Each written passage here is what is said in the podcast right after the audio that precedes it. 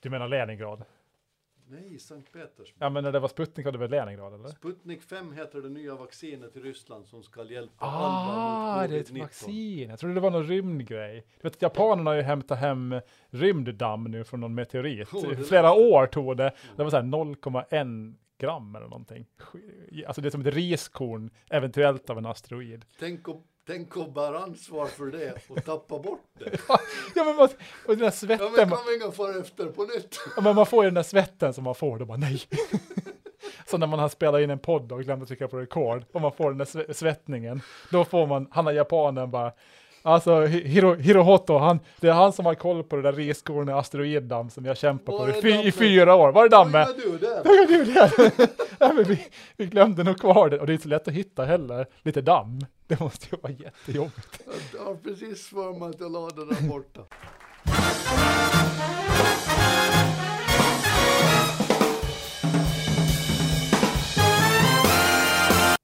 Då säger vi välkomna till avsnitt 9 av Ålands Handel. Och jag som sitter här heter Fredrik Rosenqvist och med mig i studion har jag Jörgen Pettersson. Hur är läget Jörgen?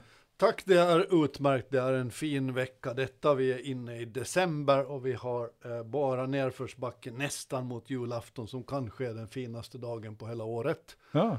Och vi delar ut en ny tidning denna vecka. ja, vi har precis fått den framför oss här från, från tryckeriet, så den är fin. Den är inte bara fin, den doftar gott och den är svanenmärkt. Det är Ja. den enda tidningen tror jag som ges ut på Åland som är svanenmärkt. Det är, Vi tror det är att det, viktigt. det är så. att det är viktigt att tänka på sin miljö. Det är härligt att kan. har kommit på miljötåg äntligen. Det är lite gott också, kommer det av att du umgås med mig lite grann. Det är fantastiskt. Jag funderar på att börja med tygblöjor också. Du, det, om 20 år så är du där.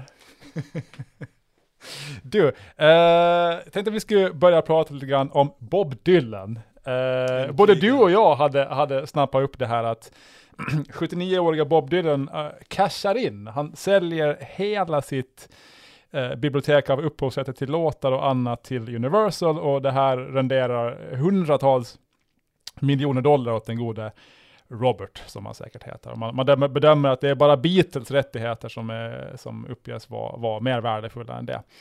Uh, det var ju ganska häftigt att han cashade in som 79-åring, eller? Säljer han sig själv nu? Nej, det tror jag inte. Han, han fick ju Nobelpris i litteratur här om året och blev, blev bespottad för det av några få, skulle jag säga, så kallade kännare. Och de som är extra fina i kanten. Jag tycker Bob Dylan hör till de tolkare av samtiden som man aldrig får nog av. Både i musik och i text. Och jag hoppas verkligen att han lever som han lär. Han är den som har myntat uttrycket that he not busy being born, he's busy dying. Och med det säger att man ska passa sig för att bli en sån där som egentligen bara går omkring och väntar på att döden ska komma och ta en. Och att man istället ska bejaka det liv som man faktiskt har fått. Jag tycker att det är det han gör. När man cashar in ändå lite på ålderns höst som man får säga att det handlar om. Så ser man ändå att, att nu äntligen kan jag börja leva. alltså 79-åring. Det är fint. Ja, absolut. Det, han är ju smart för att de, de som hänger med har ju noterat att just um, sådana här bibliotek av, av antingen eh, musik eller, eller filmer som den, och tv-serier som har gjorts någon gång i tiden har blivit väldigt mycket värdefullare nu för tiden. Om man till exempel ser på, på, på Spotify och på Netflix eh, vad det är som, som streamas mest så är det ju inte nyproduktioner utan det är eh, gammal musik och gamla serier. Jag vet att Netflix satsar ju miljarder eh, dollar varje år på att producera nya serier eh, och vissa av dem är jättebra, men Uh, fortfarande så är det ju oftast gamla serier som, som streamas mest på Netflix. För något år sedan så var det ju, låg ju Vänner, tror jag, nummer två och The Office nummer ett, uh, trots alla nyproduktioner. Och då är det jätteviktigt för de här bolagen att ha kataloger av musik och, och film. Uh, till exempel Bob Dylan och The Beatles som folk fortfarande lyssnar på i mycket högre utsträckning än, än det nya som kommer. Så det här, är, det här är hård valuta.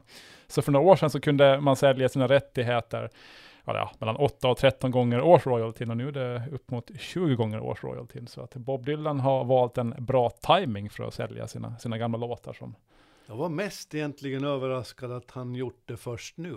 Ja, Jag trodde att det där var någonting som han hade gjort för länge sedan. ja men han, nej, han, har, han har hållit dem själv och de- han har gett ut en massa så här, alltså, dokumentärer och sånt. Och han, han har ju varit ganska kommersiell alltid, han har turnerat väldigt mycket och varit ganska frikostig med att folk får använda hans musik i ja, allt möjligt och sådär.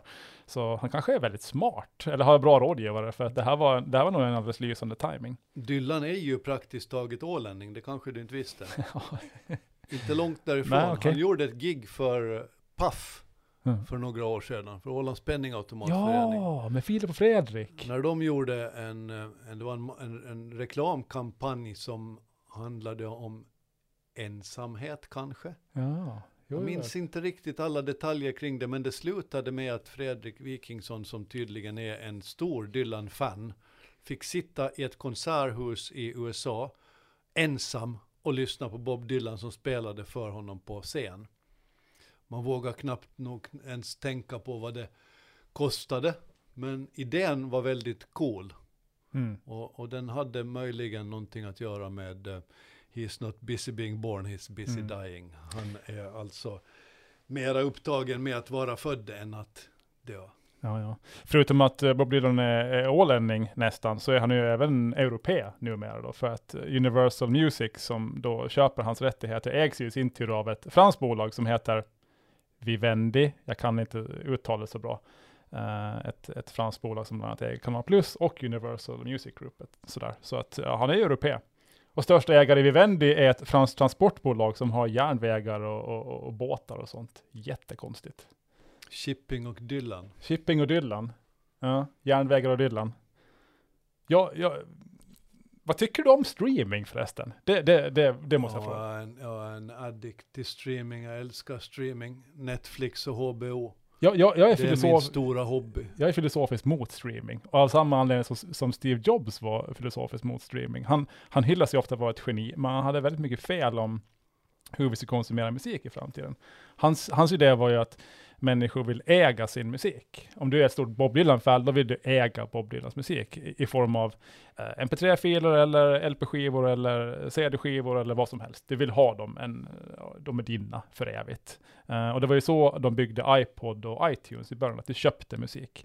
Eh, Spotify gör ju precis tvärtom. Eh, om du avslutar ditt ab- abonnemang på, på Spotify, då är alla dina låtar borta. Du äger inte dem, du bara streamar dem, lyssnar på dem om och om igen. Samma sak med Netflix, du har ju inte en samling av serier, utan när du avslutar ditt Netflix, så då, då försvinner ju allting. Jag tror att det här möjligen kan vara lite oåländskt, men det där med äganderätten är inte jätteviktig för mig på det viset att jag behöver inte äga mina prylar. Det skänker mig ingenting att jag, att jag har en, en hög med LP-skivor. Det är viktigare för mig att få tillgång till musiken. Mm. Det där är intressant. Ja, jag, jag, jag saknar hur det var förr när man hade, och det var kanske inte så mycket att äga det, men man kände att man, man hade den och och den inte bara kunde försvinna, utan man, man hade sina tusen låtar på sin, sin iPod och de, de var där. De, de fanns, ja inte fysiskt, men ja, i filform i alla fall, så jag är lite motståndare till det där. Men eh, ja, Steve Jobs och jag hade ju fel och alla, alla älskar ju streaming. Så att, Steve Jobs hade nog väldigt mycket rätt väldigt länge. Mm. Det får man ge honom. Ja, man kan absolut. inte riktigt säga att han hade fel. Det, De här streamingtjänsterna i början som streamar musik, de var ju stora fiaskon. Och medan och iPoden det var beror jättebra. berodde ju på en annan sak. Mm. iPod så det, det, det, det gjorde ju om hela branschen. Mm. Eh, ja, så, och ditt fortsatta letande efter intressanta aktier att placera i så kan jag ju tipsa om Vivendi som numera då äger Dylans låtar. Du kan ju också bli ägare av Dylan. Det är du. Det som är intressant när vi en gång pratar om Dylan så vi har en väldigt stor musik eh, eh, även på Åland som man möter i nya nummer av Ålands Handel. Ja. Lasse Mattsson som dealar med alla möjliga. Han är alltså en, eh, en agent, en skivagent som, som arbetar över precis hela världen. Och bland annat så har han i sitt stall en som heter Jennifer Batten som hör till världens allra främsta gitarrister. Och om henne och Lasse så kan du läsa mer i Ålands Handel om du känner för det. Mm. Det låter bra. Fint. Uh, du, en annan uh, artikel i, i kommande nummer av tidningen som har fått mig att tänka till, oftast på vägen till jobbet. Då sitter jag, sitter jag och kör och funderar på, på, på saker som, som riskkapital och banklån och annat spännande. Underbart. som man förgyllar sin... Nej men jag, jag, jag har ju författat en, en, en skrift där ganska nyligen som försökte förklara hur Åland kunde skapa tillväxt. Och för att göra en lång historia väldigt kort så investeringar är jättebra för att skapa tillväxt. Och för att entreprenörer ska kunna investera så måste de få kapital någonstans ifrån och då kan man gå till banken eller så kan man gå till, till aktiemarknaden, det vill säga ta in riskkapital. Man tar in nya ägare. Eh, att ta banklån, då tar man ju en väldigt stor risk själv för att om du inte skapar ett framgångsrikt företag, då eh, blir du av med ditt hus förmodligen. Eh, men om det går bra så går det jättebra. Och ta in riskkapital gör att du kan växa, men då måste du dela värde av vinsten till, till olika aktieägare och sådär. Eh, och det finns en artikel i den här eh, tidningen Eh, om ett eh, entreprenörspar som är lite kritiska mot det här. Att de, de hade svårt att få gehör hos bankerna. De hade en, en ny och fantastisk idé, men det var, bankerna var lite så här, ah, det här verkar läskigt.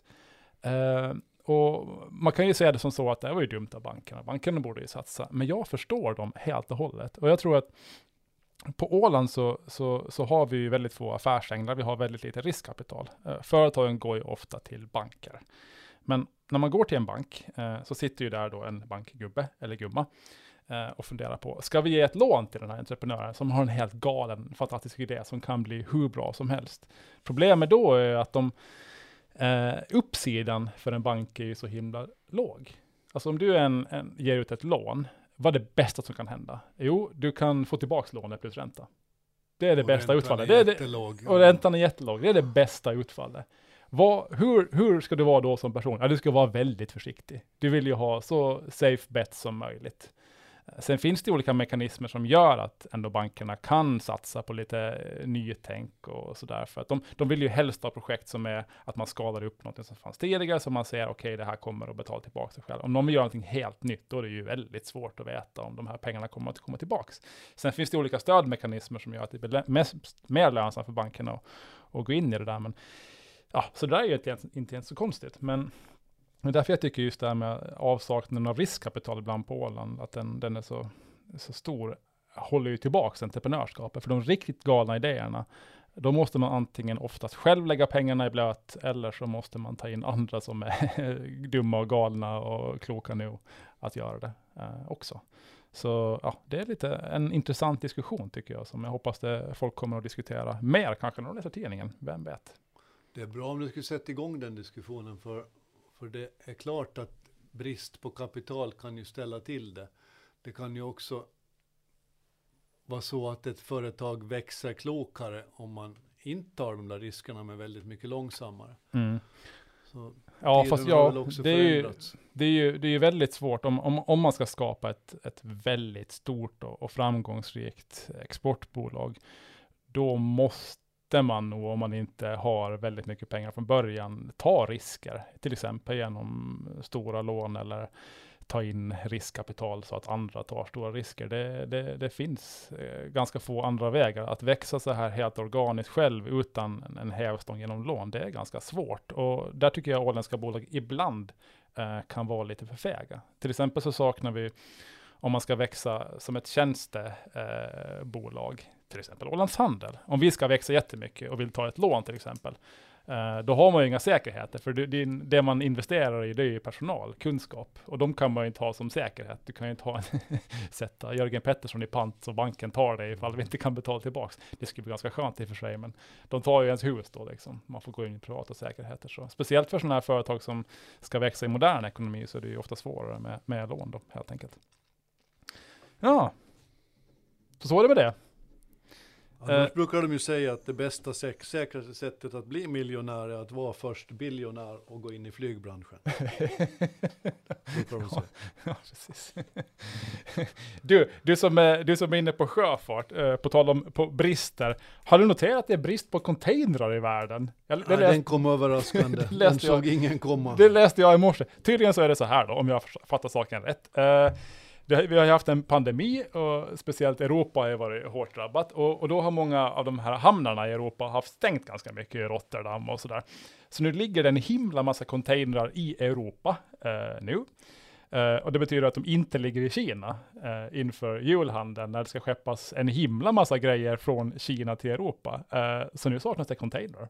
Kina går ju dessutom som tåget. Ja. Deras produktion är rätt upp i taket just nu. Ja, så nu, nu, nu är man orolig för att uh, detaljhandeln och sådär ska bli utan grejer till julhandeln. För de fartyg som ska avgå till november med containrar fulla med, ja vad man köper från Kina, iPhones, de, de, de kunde ju inte gå då som, som det var tänkt.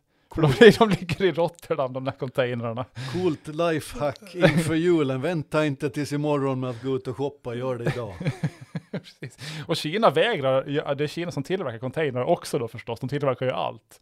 Men de, de är lite så snåla med att tillverka containrar, för det gynnar dem att det är lite brist, tydligen då. Allting hänger ihop och någonstans där man hoppas att de ska bli tillverka fler containrar så är uppe i Kiruna. Mm. Där LKAB har en gruva från vilken man fraktar järnmalm över i stort sett hela världen. Ja. Man skivar ut järnmalm och så får man tillbaks containrar. Containrar med, Det visar rätt iPhones. mycket hur världshandeln hänger ihop. ja, gör man containrar av järn? Oklart. Jo men det måste man, det är klart du måste ha stål för att göra stålcontainrar, inte det är plast. Okej.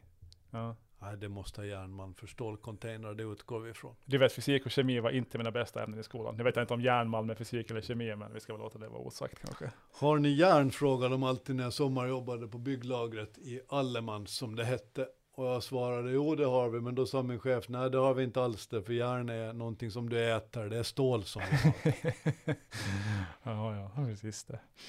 Uh, du, det kom lite siffror på flygresandet till Sverige uh, alldeles nyligen också. Det såg ju inte så muntert ut.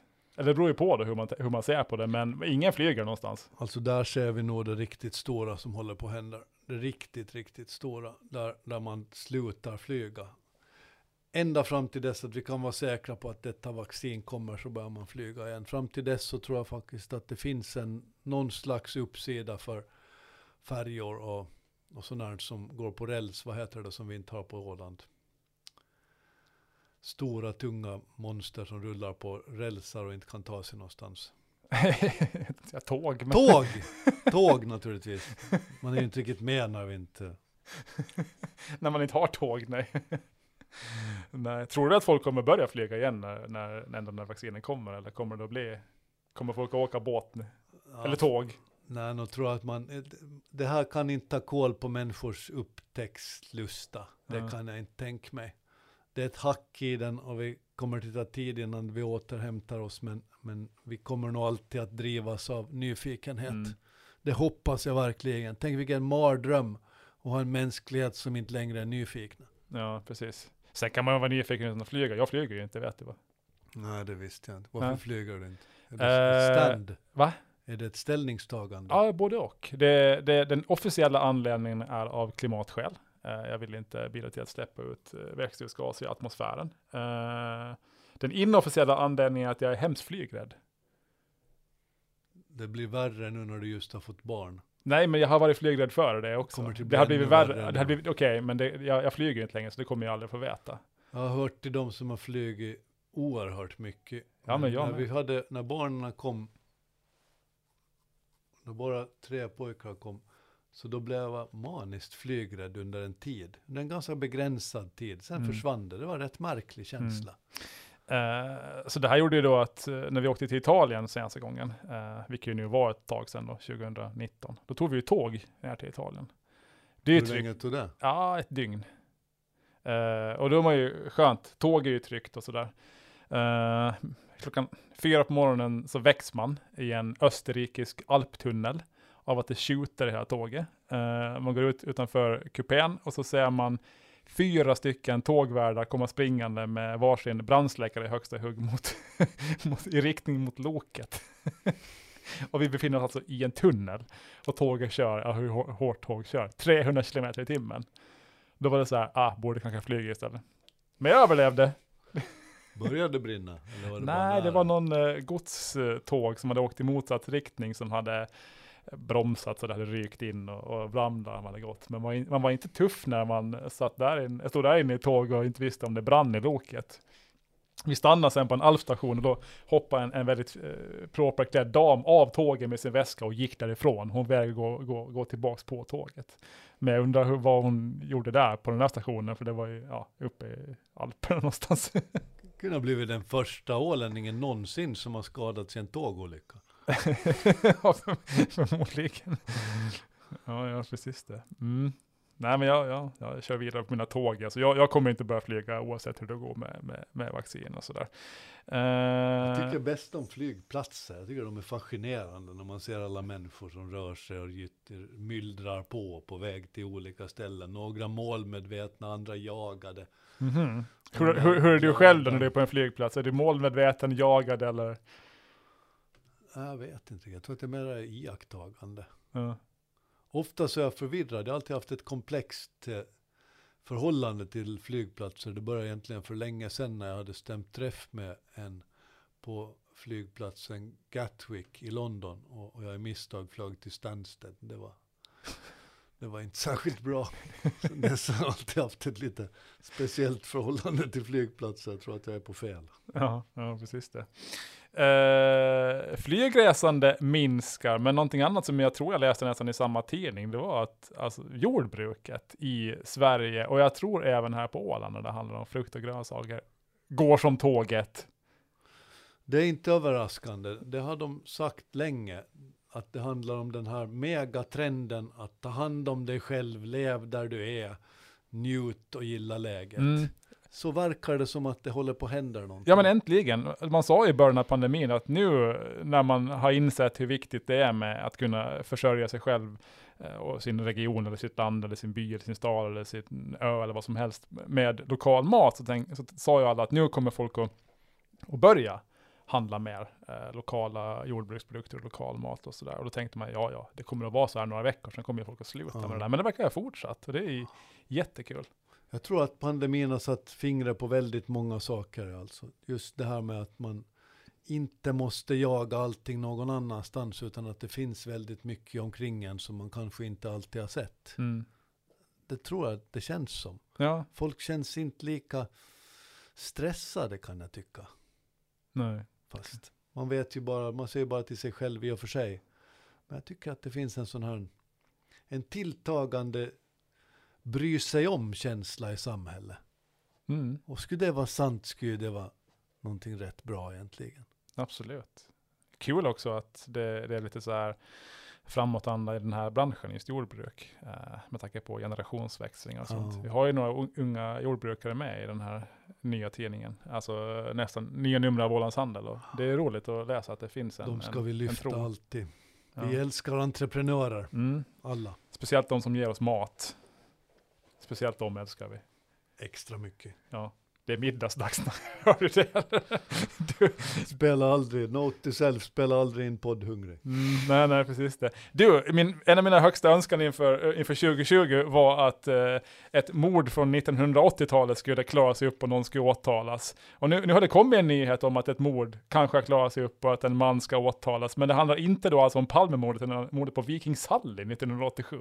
Ja, Du som var med då, va, har, har du koll på det här mordet? Det är en fascinerande historia. Fascinerande historia. Ett ungt tyskt par som bestämde sig för att övernatta på översta däck på Viking Sally. Och följande morgon så var, vaknade kvinnan svårt, svårt skadad. Hon hittades av medpassagerare.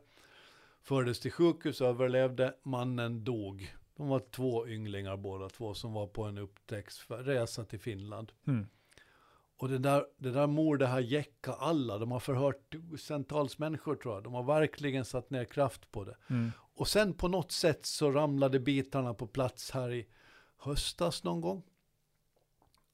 Tidigare höstas, somras. Och polisen har nu bestämt sig för att väcka åtal mot en dansk som på den tiden var 19 år gammal. Och vad som har hänt och vem det är och varför och hur bevisen ser ut det är i vart fall obekant för mig än Mm. så länge. Men jag ser mycket fram emot det. Det har redan utmålats som den mest, den svåraste rättegången typ någonsin, åtminstone i Finland. Där det allt är baserat på indicier, alltså Mm. man har misstankar men man har inte konkreta bevis. Ja, Det kommer till bli en, en, en thriller att följa. ja. 1987 alltså. Man borde lägga de här på att utreda Palmemordet kanske. Finland och göra det. Det skulle bli ordning. Jag tror inte vi orkar gå den vägen. Nej, kanske inte. Men det, det där känns som, som, som någonting som väl verkligen skulle sluta cirkeln. Man ska ju minnas det att Viking Sally är ju inte så lätt att hitta numera heller. Nej, den ligger väl på botten. Hon förvandlades till, hon gjordes till, såldes och blev Estonia som senare sjönk. Mm. Så, så det, det är svårt att hitta riktigt konkreta bevis i dagens Ja, läge. ja, ja. Det var mycket som hände runt det fartyget på ändå rätt kort tid. ja. Jag, jag var ju lite rädd för Vikingshallen när jag var ung. Var det? Ja, för vi var ut, mycket ute på sjön. Eh, min pappa är sjöman eh, och var en ivrig, eller är en ivrig fiskare. Och har åkt, han var även eh, skeppsredare ett tag när jag var barn där och sådär. Och Viking Sudley var känd för att dra upp väldiga svall. Och som barn var jag väldigt rädd för den där gungan när man var ute på sjön. Och jag minns en gång när vi var på hans sandskut och, och Viking Sudley kom i möte och ja, allt flög omkull och sådär. Den, den var, drog tydligen upp väldigt, väldigt stora svall.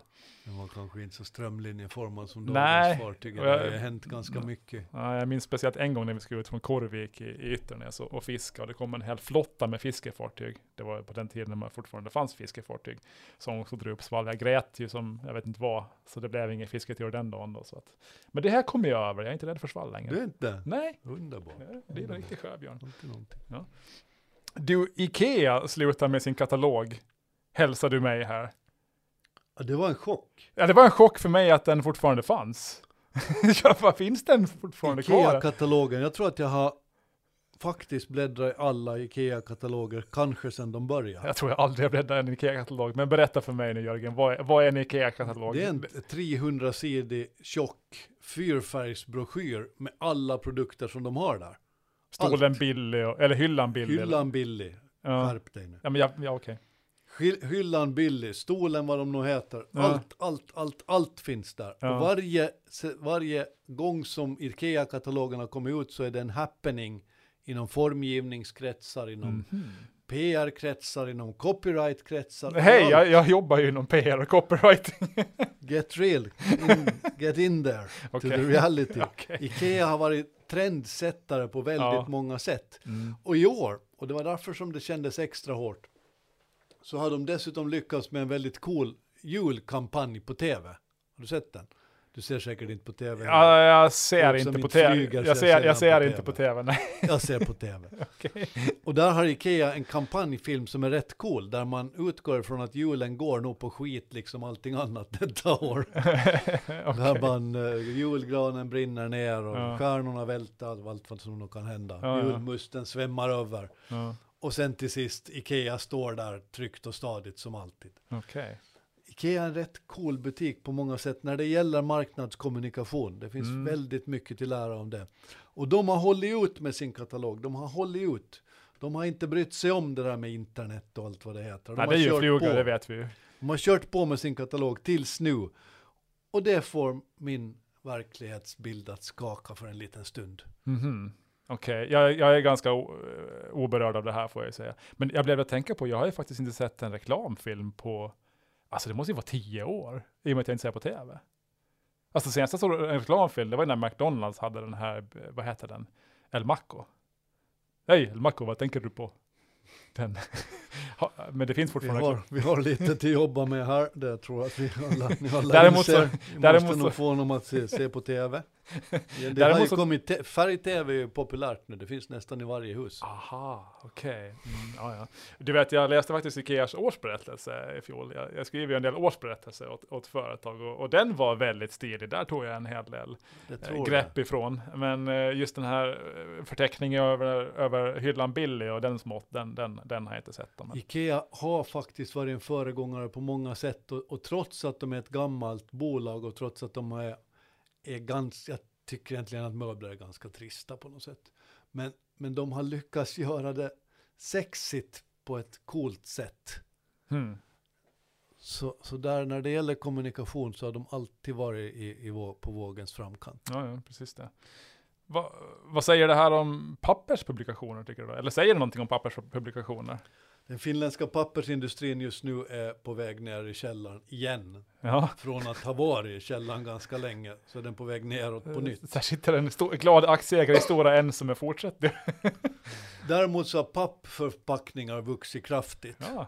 Men papperstillverkning den ser faktiskt ganska risig ut. Den. Mm. Folk läser inte tidningar på samma sätt som tidigare. Man gör det digitalt. Och det förvånar mig lite, för för mig, jag är säkert konservativ och gammaldags, men det är ju inte riktigt samma sak att läsa en tidning på en skärm som det är att hålla i den.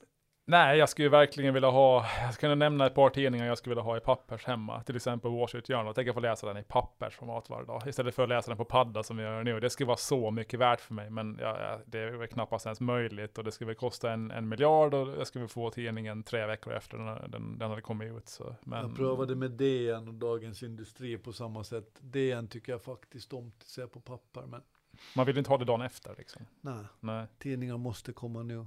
Ja. Ja, ja, så är det. Så vitt att det inte handlar om Ålands handel och Ålands sjöfart, för de räcker rätt länge. Mm. De behöver man inte läsa samma dag som de kommer. Nej, nej, det som vi skriver, det är ju en nyhet om flera finns månader. Det, det, det, Det det är är för så, alltid. så långt före vår tid. Det är för alltid. Ja, ja, precis det. Du, nu, nu, måste vi, nu måste vi snart hem och äta här. Du, veckans hyllning. Eh, jag kan börja den här veckan. Eh, britterna har börjat vaccineras mot covid-19. De gamla gentlemännen och gentledamerna. Eh, och tydligen ska drottning Elizabeth och prins, prins Philip, eh, 94-99 år, eh, var bland de första att få de här vaccinen. De tillhör ju en riskgrupp och sådär. Eh, och vad jag förstått det som ska, ska de vara väldigt offentliga med när eh, de har tagit det här vaccinet för att inspirera eh, hela befolkningen i Storbritannien att också ta det här vaccinet. Och det är ju roligt av, och bra av, av Elisabeth och, och prins Philip. Att de, Hoppas verkligen det går vägen. Jag skulle inte vilja vara det läkemedelsbolag som ställer till något med deras hälsa. Philip har klarat sig i 99 år utan att... Han kallade till presskonferens för en par, tre, fyra år sedan. Mm. Och alla trodde att nu var det någonting allvarligt. Han kallade till en presskonferens för första gången på länge och avslöjade att han ämnade gå ner till eh, fulltidsarbete. Han var 95. ja, jag, jag, jag har just sett eh, klart eh, den sista säsongen av The Crown, det väl? Har du sett den? Ja, mitt i den. Jag är med på sista avsnittet kanske nu. Jaha, okej. Ja. Han, han, han, han var ju en, en liten uh, douchebag, Philip, i början av serien, men mot slutet så var han värsta mysfarbrorn. Jag undrar vad som är sant. Säkert någonting mitt emellan. Ja, det är väl alltid så. Den är rätt tänkvärd den där. Den är rätt tragisk tycker jag. Ja. Spelar ingen roll hur rik eller hur mäktig du är. Du är olycklig så du är olycklig. Så är det, absolut. Bra, så hyll till, till det då, att vi börjar, eller åtminstone britterna börjar vaccinera sig och att Elisabeth andra går i bräschen. Vad, vad vill du, du hylla då? Jag tänkte hylla två saker idag Jaha. faktiskt. Den Okej. rätten har man när man har en egen. Ja, det är lite Oj. mot mina OCD-principer, men och den första ahead. så tänkte jag faktiskt hylla dig för att du har avslöjat en nyhet som ingen annan tidning har avslöjat någonsin på Åland förut. Och det är extra glädjande att Ålands Handel gör det, Ja. som dessutom är en Svanenmarkt trycksak. Men det som ingen kände till förrän denna tidning når den stora publiken är att en av världens absolut främsta golfspelare i alla kategorier egentligen är ålänning. Det andra som jag skulle vilja hylla så är en ung man som heter Malte Hartvik och är från Mariehamn. Han vann en roman inledningstävling som Huvudstadsbladet har ordnat med meningen Det är svart och man ser inte mycket, men man ser ändå. Och som en hopplös sucker för bra ingresser, en yrkesskada sedan många år tillbaka, måste jag säga, bra jobbat Malte. ja, det, jag kan, Malte har tagit det här ett steg till och han har fattat vitsen med att fånga läsaren direkt. ja, Det är svart och man ser inte mycket, men man ser ändå. ja. jag tänkte när jag såg den där att den där, det där liknar lite din stil. Eh, den har vissa likheter med hur du skriver, så jag kan förstå att du gillar den. Den är, den är otroligt bra alltså. Den är bra, den Ja. säger mycket. Den säger mycket men inte allt. Ja, och sen lite, lite, o, lite att oväntad. läsa vidare. Ja. De brukar ju annars säga att den allra, allra främsta ingressen hittills skriven som kommer från skapelseberättelsen. I begynnelsen skapade Gud världen. Ja, den är bra. Den och är då, bra. då, kan man, då är det lätt att fortsätta. Man vill veta hur gick det sen då. Ja, man- Så Malte Hartvig, du får dagens hyllning idag. Ja. Liksom eh, den världsgolfare som snart eh, blir avslöjad på, av Ålands handel. Mm. Trevligt, trevligt. Eh, nej men tack för att ni har lyssnat idag då och eh, håll utkik i era postlådor efter Ålands Handel och Ålands Sjöfart som dimper ner när som helst, vilken dag som helst. Obs! Om ni ser en tidning som heter Ålands Sjöfart så öppna den för inne i den så finns ytterligare en tidning. Det är som ett eh, tidningsvärldens Kinderägg fast svanenmärkt. Hmm, ett Svanemärkt Kinderägg. Bra.